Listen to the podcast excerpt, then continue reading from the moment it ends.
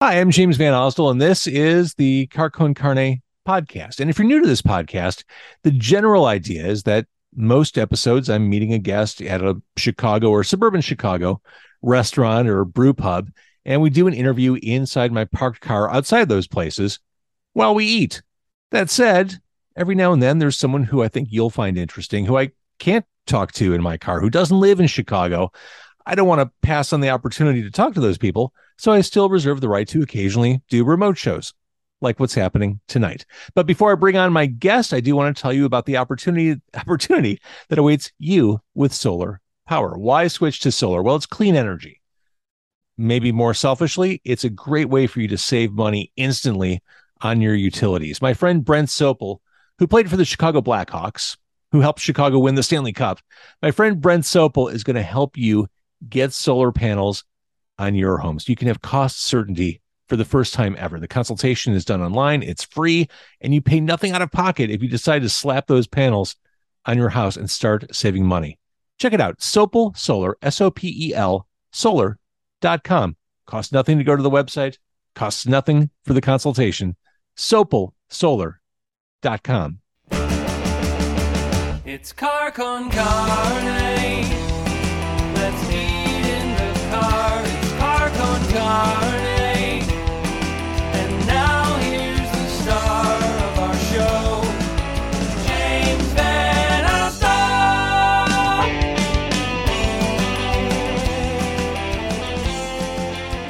So, Moonkissed is a New York band that makes smart synth pop with attitude and swagger. And they have something to say, too.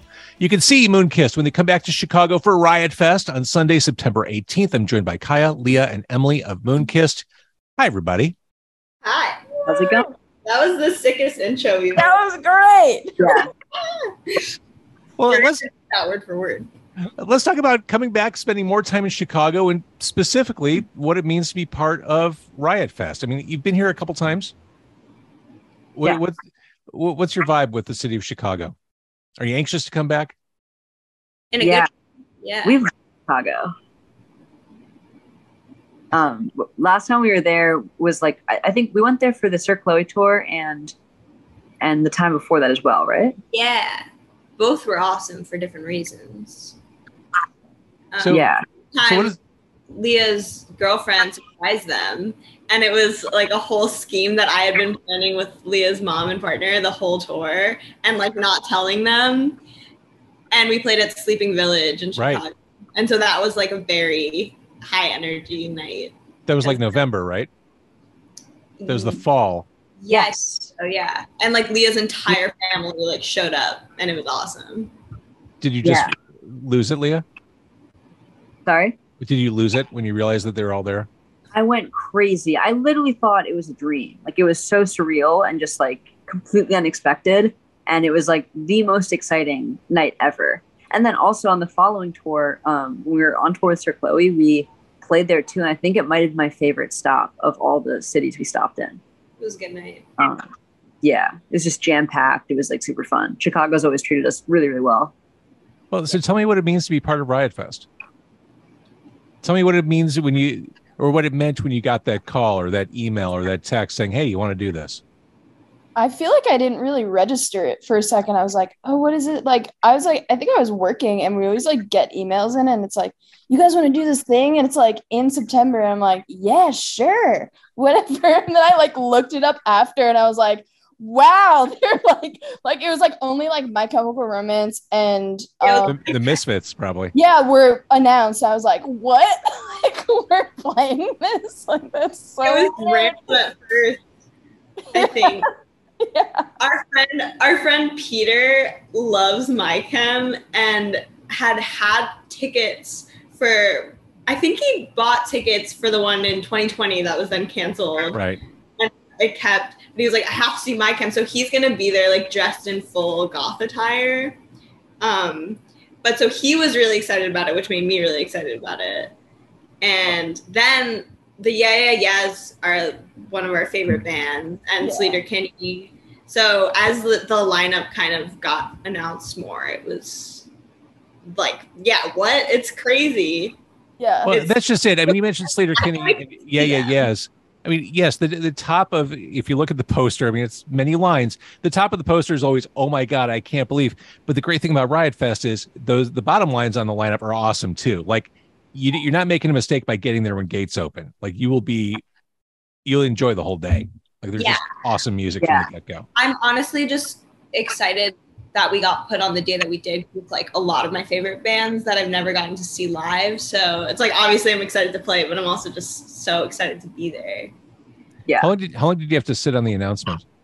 I've always wondered that because eh, there's like a tactical release of the information when when they go live with all the social posts and the announcements, and bands have obviously known that they were going to be on the bill for a while, and they just have to, you know, keep the secret close to their vest, which is hard to do for anyone. Yeah. Yeah. We found out on tour. Yeah. So we found out in May. okay, No, no, I, we found out way earlier, but we had to announce in May. Oh, was that what it was? Yeah, I think we found out in like February or something. it's a long Yeah. time to sit with that information. Yeah. It's a yeah, really we were time. really excited. And also it was cool because like like I started like doing more research into like the community surrounding Riot Fest. Mhm. And it does seem like I think because of the kind of music it is, it seems like it's just really diehard fans and like a really tight knit, really enthusiastic kind of group of people.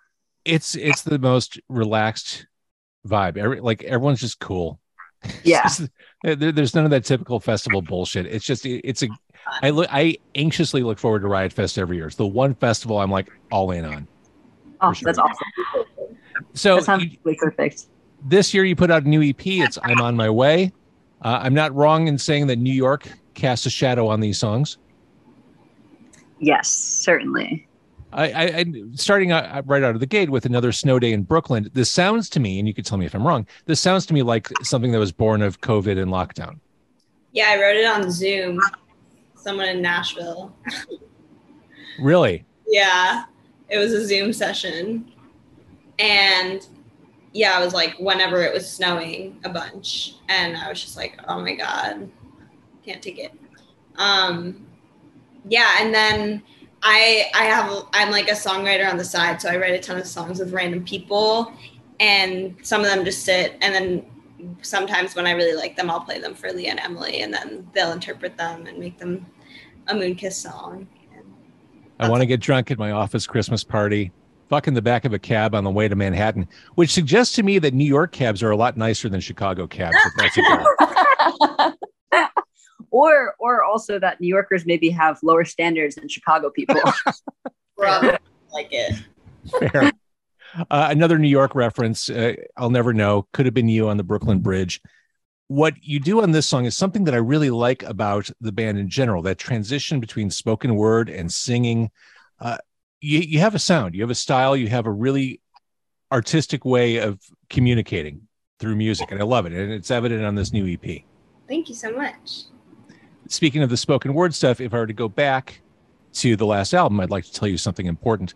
There is that it, it- it's it's like spoken word. It's poetry reading. Uh, I'll ask for it.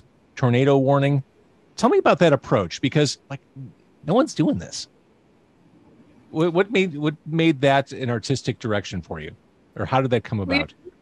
Started doing the spoken word in our live set because I didn't want to talk on stage. Um, it was just like it occurred to us like, well, why do we have to do stage banter? Like I'm not particularly good at it. It's not it's not what I I don't enjoy that from most bands, you know. Usually I'm like just play your music. I don't So either. it was I don't either. Thank you. really good at it. It's like it just breaks it up, and I'm like, I want to zone out. And every time you talk, I like, I I'm brought back to where I am, you know. But so that's how it was originally born. Was kind of to break up, so we could reset our instruments and all that. Um, put these spoken word pieces in between, and they're all by our friends and people in our community who have been to our shows, and so it's exciting for them to to like they're a part of the show. Um, so I feel like that's another cool part about the spoken word is it kind of bridges the gap between us and our audience, which is something that we really aim to do. I love that. Yeah. But then we we just love those pieces and decided to include them in the album as well. Yeah, they're Yeah. super cool, and now they're. I mean, they're clearly part of your aesthetic. I mean, it, it really worked out. It was it, it was a great way to avoid doing stage banner that turned into almost a signature for the band. And I agree. I mean, when I go see a uh-huh. band, I want I want I want to be immersed. I want to be in that moment, start to finish. If it's a heavier band, I want you to rip my face off for 45 minutes. If you're, you know, something, you know, that smart synth pop I referenced earlier, I want to lose myself in that for 45 minutes. I don't want to hear how you guys doing. I want you to sing along now. No, just play through. No fourth. Keep that fourth wall up. I don't want to be part of it Exactly. exactly. here we are now. Entertain us. Uh, the first song on that album, if, if I can stand, I'll, I'd like to tell you something important. Um, I love Bubblegum. It, it obviously, uh, or I guess it's obvious to me that that was a clear single to release from that album or a clear song to focus on. Did it start that way? Because it's the first song on the album. and It's such a natural, but did like when you wrote it, did you think, oh yeah, this is this is it? that the whole album kind of came together in such a chaotic way over such a long period of time that it's really hard to say. Like I feel like the ordering came way late. Mm. Um, I feel like Emily made the order. I don't know. I feel like you sent bubblegum in the group chat and like all three of us were like, "Oh, this feels like a single for sure." Like when you initially sent it. So I you, know you that have you, it hit you like that right away. Yeah, definitely. And I love the video. It's got that kind of John Hughes movie vibe. Do you like doing videos? Yeah, I love them a lot. They're like probably my favorite part of the band almost. It's a big head bobbing chorus. And for those who maybe haven't heard the band or haven't seen the band, this is a good place to start in advance of Riot Fest in Chicago in mid September. Uh, one of my favorite songs on the entire album is Panic Mania, which to me, this one has an almost musically, it sounds almost sinister sounding. There's there's a real edginess to the way this one comes across, and it's you know Emily put it at the end of the album. But let's talk about that one for a little bit. Tell me about where this song came from. Yeah. Um, Emily made a beat and sent it to me, and I wrote over it. And yeah, I feel like that one kind of got its wings through live performance as well. Like it was always the kind of the song in the set where we went into the audience and felt the the walls breaking. Um, like I after playing that song, I instantly feel more comfortable with an audience because we just give it everything we have, and it's so like gr- disgusting and crazy live, and then you know we get back on stage from rolling on the floor, and it's like what it is now, and then I feel like it's like. Yeah, it's like now you know us, and now that was the grossest, weirdest thing we could have done, and let's move on. Like that kind of thing. Also, Yeah. like Kaya kind of does like honestly what's turned into like a like an impromptu performance art piece in the middle of Mania. Um, which and I don't even know I, I can't remember the moment where that actually happened the first time or how it started, but it was like little by little, like first lying down on the stage and kind of just like moving and emoting physically, and then lying down in the audience. And then the audience would form this like ring around her and just looking at people's faces and the music getting more intense. And it just felt like the song, like, like you're saying, the song really took on a life of its own and it informed the recording tremendously. That's interesting. get to re-record it actually because Yeah. everyone listened to the recording and they were like this isn't it's way better live and you gotta bring Mhm. the recording so we had to redo the whole recording to kind of match that energy I'm so glad I asked about that. Yeah. That's I, I like, love, I love stories like that about how songs evolve.